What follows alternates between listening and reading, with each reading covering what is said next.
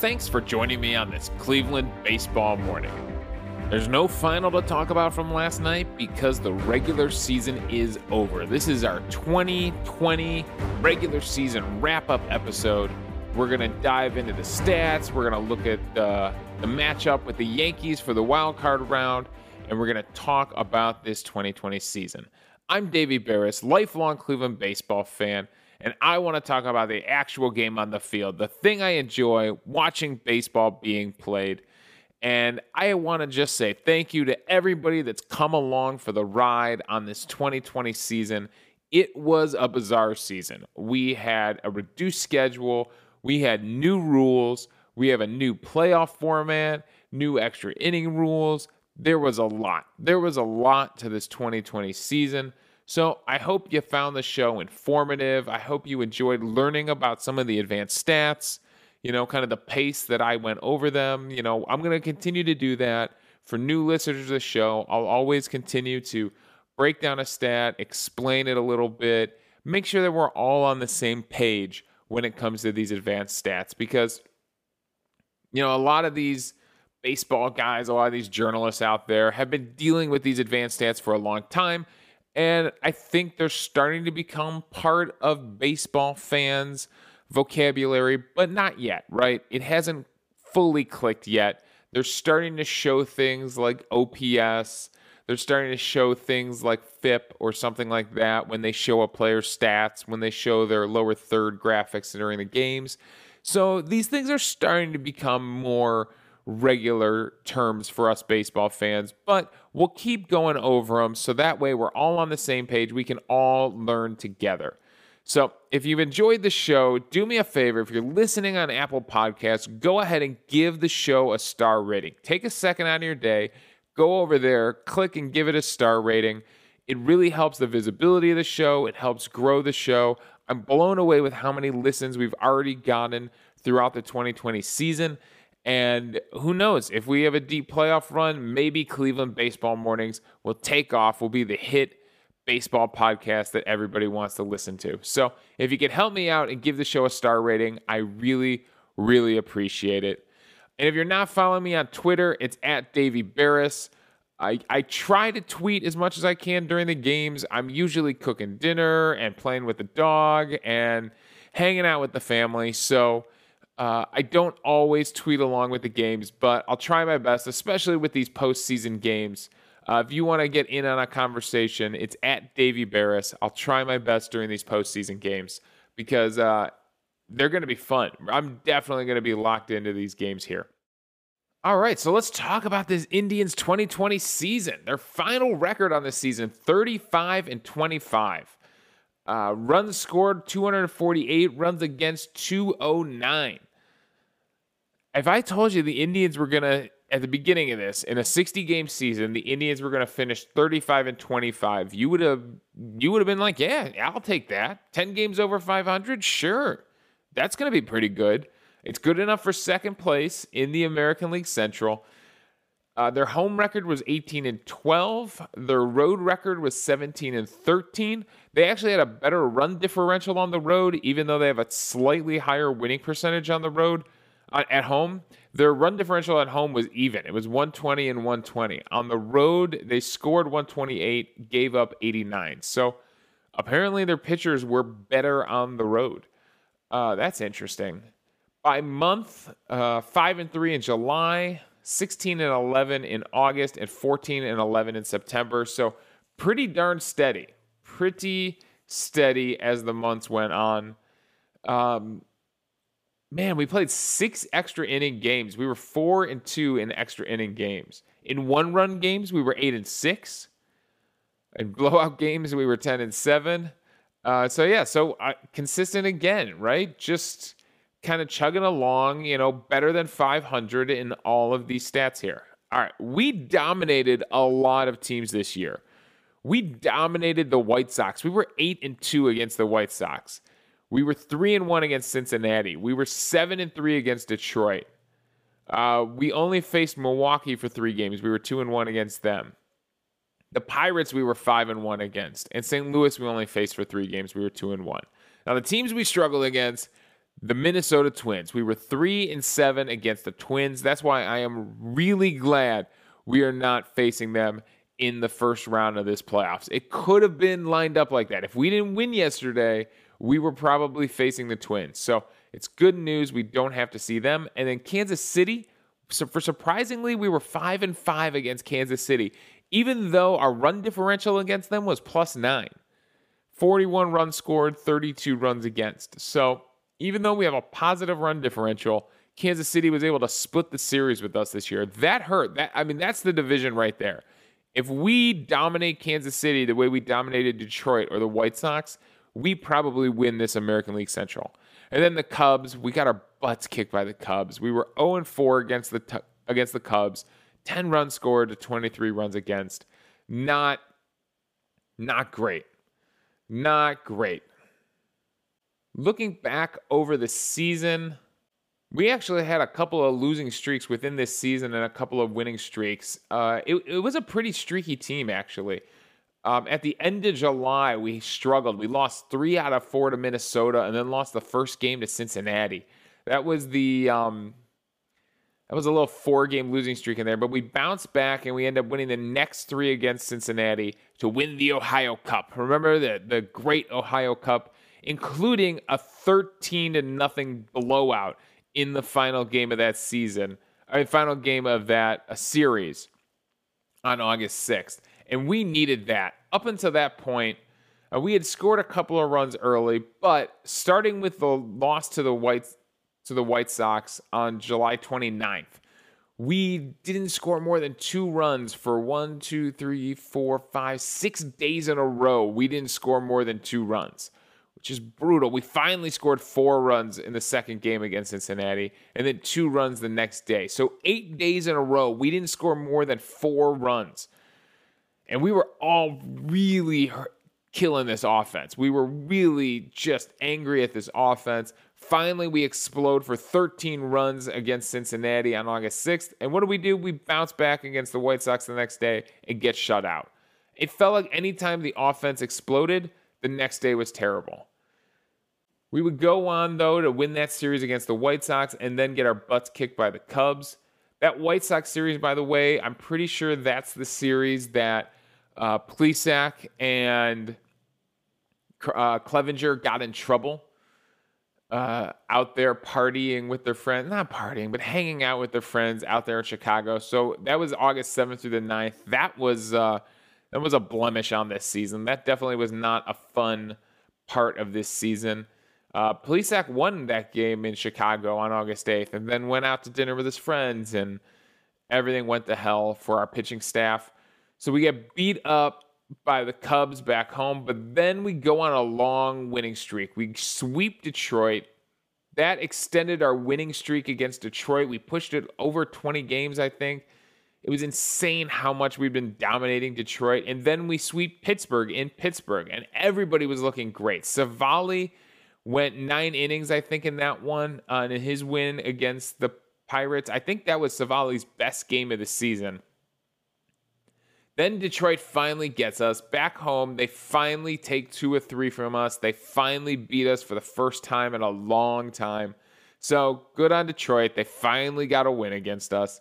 That series hurt a little bit there. You came off six in a row and you thought we were going to roll in nine in a row. And then Detroit takes two from us. Uh, Plutko got the loss in that first one. Remember, Plutko was making some starts here. In place of Plesac and Clevinger, we needed Plutko to start.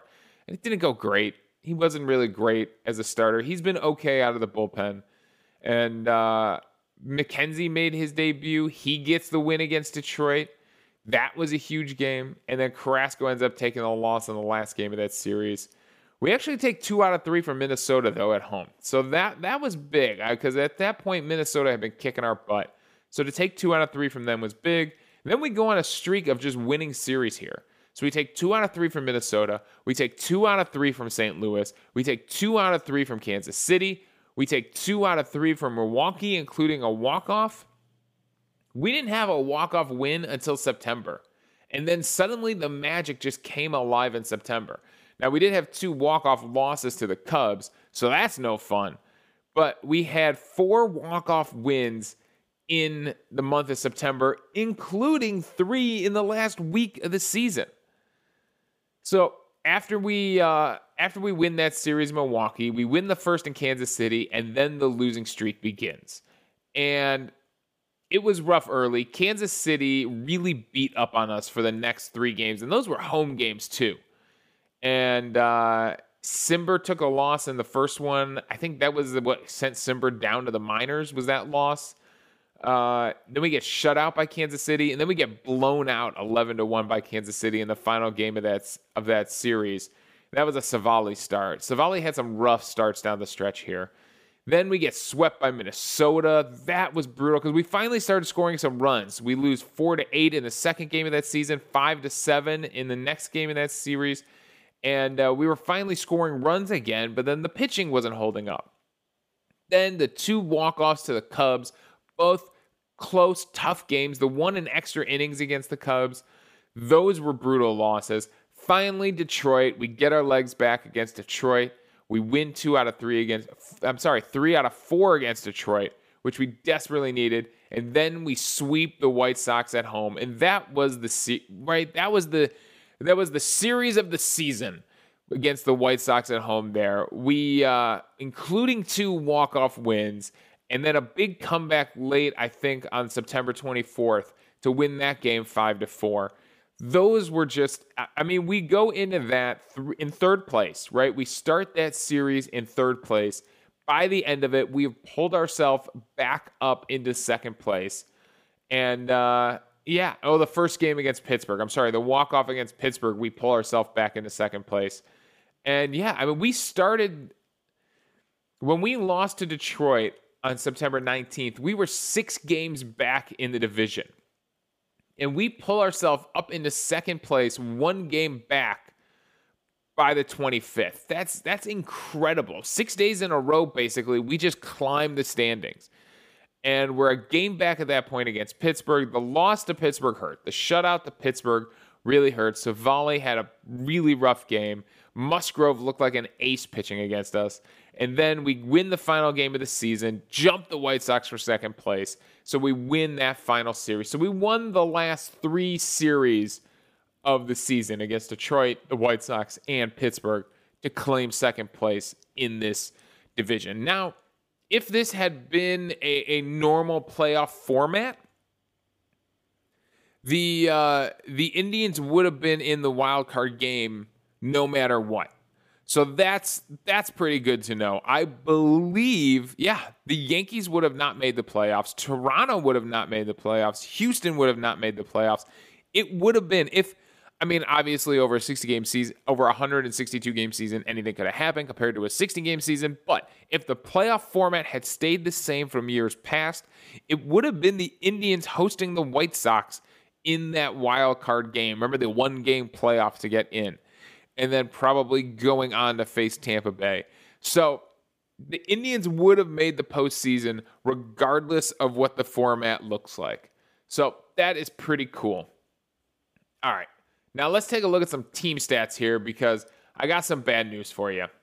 The 2020 Cleveland Indians have officially the worst batting average in franchise history. We've been tracking it all year. Their final batting average on the season was 228.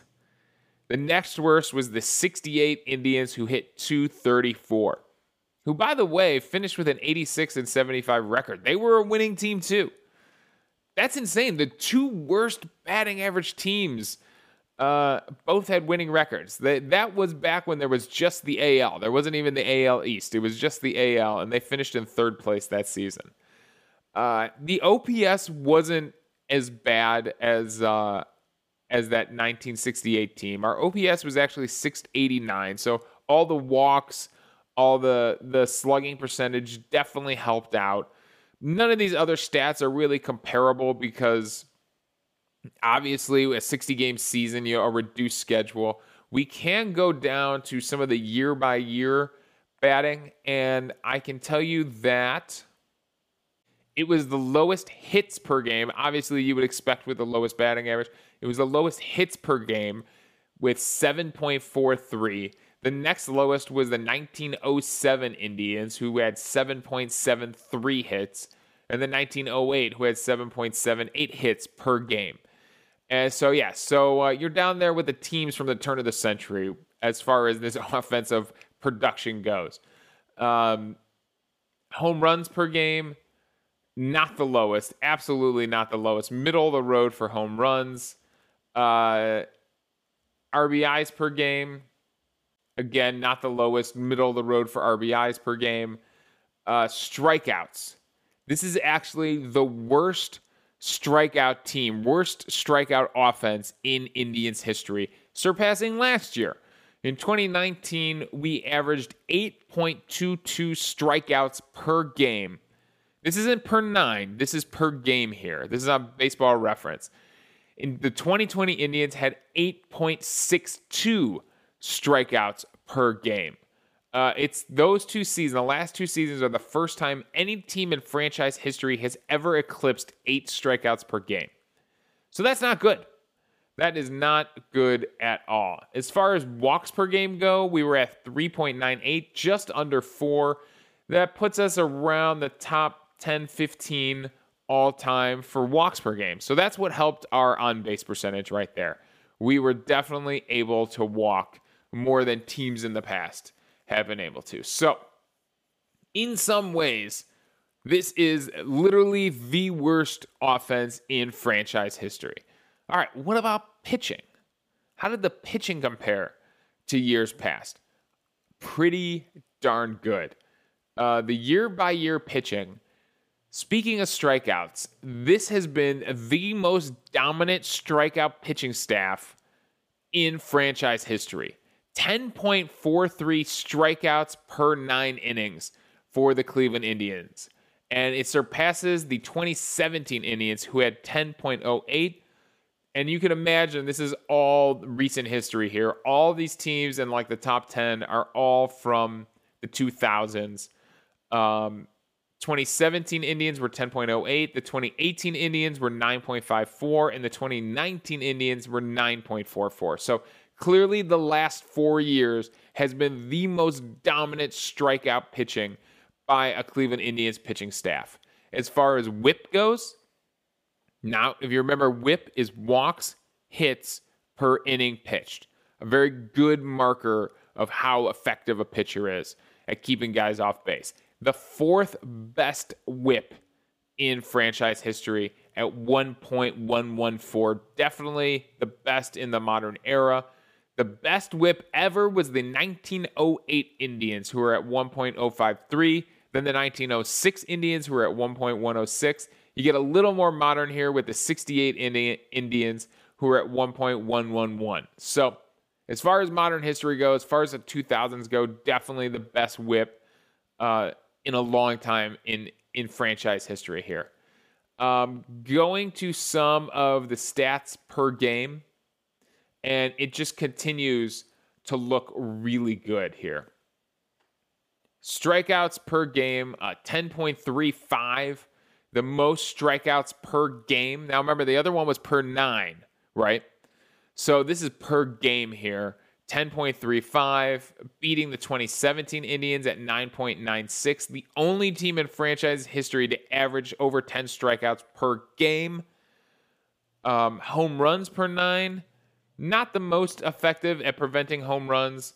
We actually let up a lot of home runs. Uh, one, two, three, four, five, six, seven. Eighth worst in franchise history at 1.14. A lot of these numbers are modern numbers from the 2000s, uh, from 99 there. Uh, clearly, the ball is more alive than it used to be. So, yeah, so that is how our pitching stacks up against uh, some of the other pitching in franchise history. This stat blew me away. The average innings pitched per game, right? You would assume it would be nine or just under nine. Now, in franchise history, the most innings pitched per game for a team was the 1943 Indians, who were at 9.19 innings per game. That means they had to play so many extra inning games that their average innings pitched was over nine. And that's not the only team to do it. uh, there are at least like 20 or 25 teams here that all average over nine innings pitched. Now, most of them are slightly over 9.01, 9.02. Uh, so I guess if you pitched nine innings and then had a couple of extra inning games, it would push you slightly over. But remember, if you're the home team and you're winning, uh, or if you're the away team and you lose, you don't pitch the ninth inning, right? If you lose in the top of the ninth inning is the away team. So for this to happen, you have to win a lot of away games, which means you're pitching that ninth inning and then have a couple of extra inning games sprinkled in. But 9.19, that blew me away. Uh, not something I expected to see on the year by year pitching. All right, let's take a look at the individual players. And as you can guess, yes, it's Jose Ramirez who leads pretty much everything. Uh, batting average, he runs away with it. 292 batting average. The next closest was Cesar Hernandez at 283. Then Franmil Reyes at 275, Francisco Lindor at 258, and Delino DeShields at 252. And believe me, those are the only ones you want me talking about. It gets really ugly from there. All right, we're jumping back over to Fangraphs to take a look at all this stuff. Uh, OPS, it continues to be uh, obviously Jose Ramirez running away with OPS. He has a 993 OPS. Franmil Reyes was next at 795. Cesar Hernandez was at 763. Francisco Lindor was at 750. Those are the only guys over seven. Remember, OPS is simply on base percentage plus slugging percentage. So if you're hitting home runs, if you're walking, if you're hitting doubles, that's going to run up your OPS. If you're in the 700s, you're doing okay. You had a decent season in the 700s. If you're in the 800s, you're pretty good. You're probably one of the better players on your team. If you're in the 900s, you're great. You're an all star. You're, you're doing fantastic. If you're over a thousand OPS, you are a candidate for MVP. And for Franmil Reyes was, or I'm sorry, Jose Ramirez was knocking on the door at 993 there. And I think only one person finished. I think DJ LeMahieu is the only one that finished over a thousand OPS. So Reyes, Hernandez, and Lindor all had decent seasons. Carlos Santana, man, despite finishing with three extra base hits in the last game of the season, his OPS is at 699. His average is at 199. You know he would have loved to crack 200 and 700 to finish the season out. I just could not get there. Uh, so, yeah, so the OPSs are not looking good for the Indians. All right, what else can we tell from Fangraphs here? Well, when it comes to war, it's definitely Jose Ramirez. He leads all of baseball at 3.4. You might see it somewhere F war. And war, again, is wins above replacement. So, what would the replacement player do compared to what this player did? If you see F war, that just means it's from Fangraphs. Fangraphs, baseball reference, they they, they, there's a slight variation in the way they calculate this. So if you see F War, I know a lot of people have been tweeting it out. That's all they're referring to. It's just coming from Fangraphs. So taking a look at some of the fun statistical stats here on Fangraphs, BABIP, batting average balls in play. Who do you think the leader was on this one? Now, this is a measure of everything that happens once the ball goes into play. So it takes out strikeouts. It, um, I think it does it take out home runs too? So this is this is just putting the ball in the field of play. So it measures two things. It measures a little bit of luck, right? It also measures maybe how effective you were at beating the shift, maybe hitting to the opposite field, using the whole field, right? It's a good measure of that. So Cesar Hernandez actually leads the team in BAP BABIP. He hit 364 in this stat. Franmil Reyes was next at 355. Delino DeShields actually at 346. Jose Ramirez was at, Mike Freeman was at 321, although a much smaller sample size than those guys. And Jose Ramirez was at 294. Lindor 280. So clearly Cesar Hernandez uh, did the best. Either he did the best at putting the ball in play, or he was also the luckiest.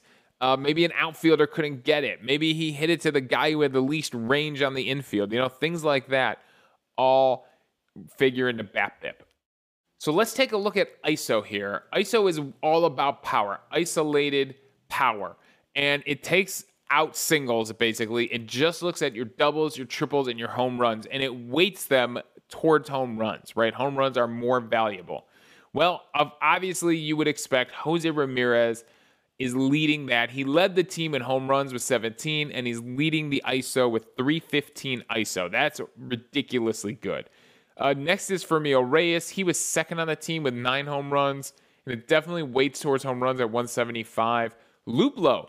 Luplow was actually uh, third on the team with 160, 167 ISO. I'm surprised Cesar Hernandez isn't higher because, well, doubles aren't weighted as high as home runs. He only had three home runs on the season. His ISO was down at 124. So, isolated power, it's clearly all Jose Ramirez. All right, who was the worst at striking out this season? Uh, the strikeout percentage was, well was Austin Hedges and Daniel Johnson. So let's and Bo Taylor. Let's eliminate those guys because they did not play that many games. Roberto Perez, Roberto Perez struck out 34.5% of the time. That is not good. Not a great look. Greg Allen struck out a lot. Domingo Santana struck out a lot. Remember him? I think he's still in the player pool. So, I mean, if something were and injuries were to happen, you you could actually theoretically hear Domingo Santana's name again. Mercado struck out 29% of the time. Getting into the more regular players, Franmil Reyes struck out 28.6% of the time. Tyler Naquin, 28.4% of the time. So not good. The the best on the team at not striking out was actually Josh Naylor. Uh, in a small sample size, only 12.5% of the time. And then Francisco Lindor. It felt like he struck out a lot, but he also had the most at bats of anyone on the team. So 15.4% for him. Take a guess who led the team in walks. Come on, take a guess. It's Walktana. It's Carlos Santana. 18.4% of the time he walked. Sandy Leon actually pretty decent at drawing a walk. 17.3% of the time he was drawing a walk. So there you go. Those are your walk leaders. All right. Let's take a look at some of the other fun stats that Fangraphs gives us, and then we'll wrap this episode up here. Win probability added. This is a stat we've talked about a lot this season. Uh, the leader, it's not good. It's not good here. There's only five guys that actually have a positive win probability added total. Now, there's win probability plus the things you've done to add to your team, and there's win probability minus the things you've done to subtract for your team. The only guys with positive win probability added on offense are Bradley Zimmer, actually, Cesar Hernandez, Tyler Naquin, Carlos Santana, and then Jose Ramirez running away with it with 1.45. Carlos Santana was second at 0.24. So uh, everybody, including Francisco Lindor, was down in negative numbers here. So not that's not great. Compare that to the Yankees, who we're about to face. The Yankees have 11 guys with positive win probability added on their offense. So not it's not great that is not great to see. Um, let's take a look at the pitchers. Let's not leave the pitchers out of this thing here.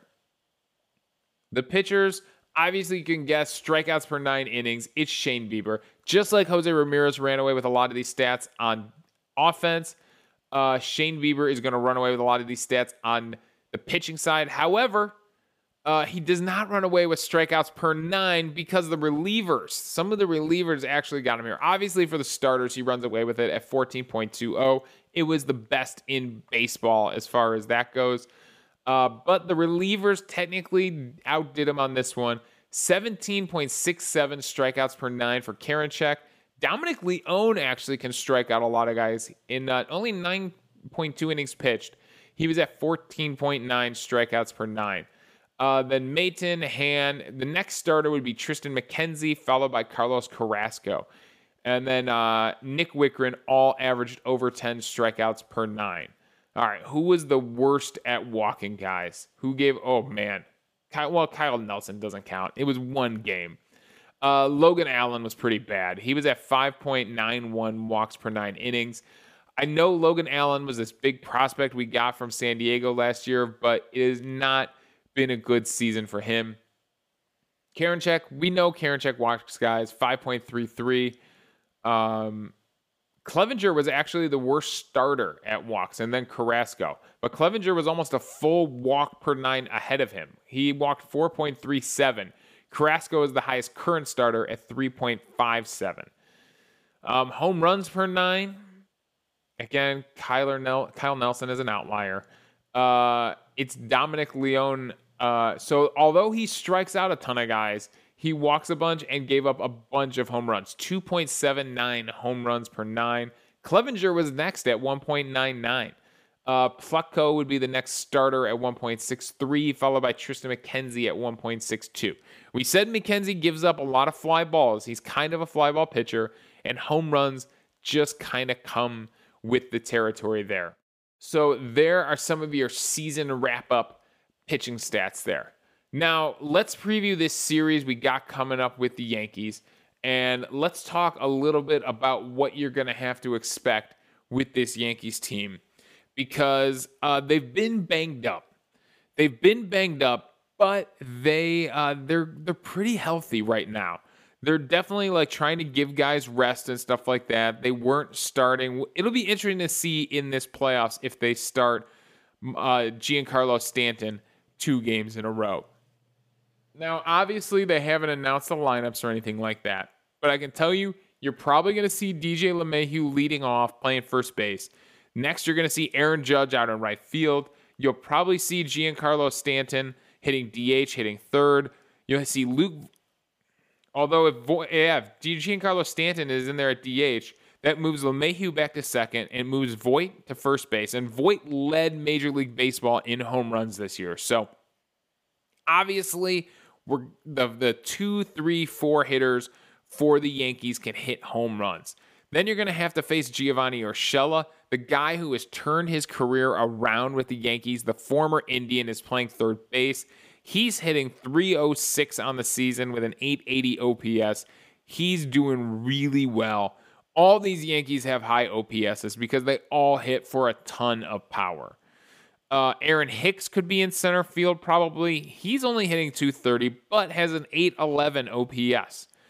Uh, Clint Frazier could be out in left field. We could also see a little bit of Brett Gardner out there in left field because Gardner is a lefty. The Indians have all righty starters. So it'll be interesting to see if they go with Clint Frazier or Gardner. They've already announced that they're going to use their backup catcher for the opening game series. Uh, it is not going to be the normal catcher who they've used all season to be Gary Sanchez, but he's hitting 147. So apparently, weak hitting catchers is going around the league. So they've already announced that they're going to go with Higashioka as the catcher for I don't know if I'm saying that right. We'll find out on the broadcast tonight. Uh, as the catcher for Gerrit Cole. He caught Cole all September, and Cole was lights out in September. So it's going to be a little bit tougher of a pitching matchup for the Indians to have to face this bad these battery mates uh, in this series. And then as far as shortstop goes, you could see Gleyber Torres. He was dealing with some health issues, but he is back. And then their utility guy is Wade. And uh, he's someone that we're probably going to see bounce around their infield, Tyler Wade. It'll be interesting, like I said, to see if they give any of these guys rest. These guys have not been playing every day down the stretch. They've been giving them rest, days off. Uh, I think Stanton hasn't been playing every back to back games. So it'll be interesting to see if they basically send these guys out here and just let them go as long as they can stay healthy. So we're going to be facing Cole for, for their pitching staff. Obviously, Cole is the big name on their team. He they gave him a ton of money in the offseason. He was the game one World Series starter for Houston last year.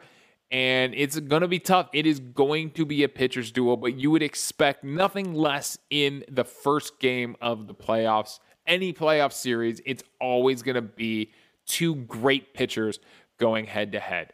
The game is 7 o'clock on ESPN. They do not, obviously, they do not have the lineups announced, but I'm guessing you're pretty sure who is going to be starting for the Indians. Cole is a righty, so it'd probably be Tyler Naquin. It'll probably be Josh Naylor out in left. It'll probably be Delino DeShields in center field batting ninth and Roberto Perez catching. Um, I think Oscar Mercado actually gives better defense out there in center field, but Delino DeShields has been a streaky hitter, but he's been an okay hitter. I mean, he, he seems to get hot, put together some multi hit games that keeps his batting average up in the mid 200s. So Oscar Mercado just cannot hit anything this season. It, has been probably one of the biggest disappointments of the season. If Shane Bieber is definitely the biggest, not surprised because he was pitching good last season, but the, the brightest spot on this team has definitely been Shane Bieber. And uh, the biggest disappointment, I think, would probably be Oscar Mercado. Um, so yeah, so that's what we have to expect from the Yankees. Uh, speaking of Houston and Gerrit Cole pitching for Houston, I just thought it'd be fun. Everybody gave Houston such a hard time about the cheating, and deservedly so, about the cheating scandal. And their batting averages definitely reflect the fact that uh, they had some help in seasons past. Uh, there is one outlier at the top. There is one guy on their team who batted 300. The next highest is Kyle Tucker, who hit 268. George Springer hit 265. Carlos Correa hit 264. Bregman hit 242.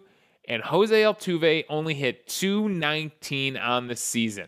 Now, who is the one guy who, without this cheating scandal, still hit 300? You know him, you love him. Former Cleveland Indian Michael Brantley still hit 300 on the season.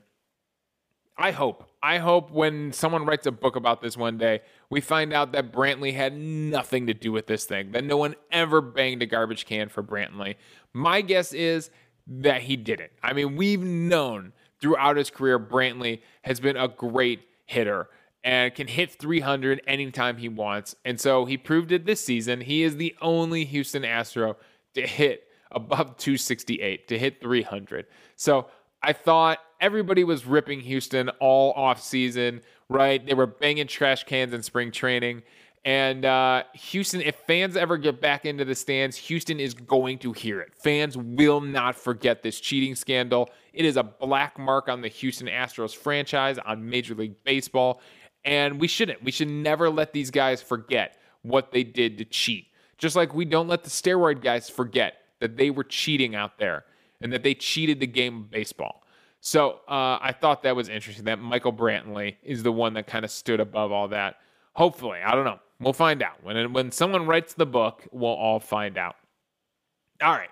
That's all my thoughts. That's my 2020 season wrap up, regular season wrap up, because we still have a lot of baseball to go. Fingers crossed, we still have a lot of baseball to go. So we're facing the Yankees tonight. It's 7 o'clock. It's on ESPN. We're getting the primetime spots because we're facing the Yankees. So that's all my thoughts. Thanks for joining me on this Cleveland baseball morning, and thanks for joining me for every Cleveland baseball morning this season. Uh, you can follow me on Twitter at Davey Berris. You can now email the show at clevelandbaseballmornings at gmail.com. Let me know your thoughts on the game, and we'll discuss them on the show. Also, I'm hosting this podcast on Anchor. So if you go to anchor.fm forward slash Cleveland Baseball Mornings, you can leave a voicemail for the show. We'll play them back on air, respond to your thoughts, and have a fun conversation amongst the fans about baseball. So thanks to everybody who called and, uh, you know, hit me up on social media and left messages this season. We've had a few, but we're welcoming from everybody. If you've listened, there's no reason not to reach out, get your thoughts on the air. Let me hear what you think about this Indians team. So thanks again for joining me on this Cleveland baseball morning.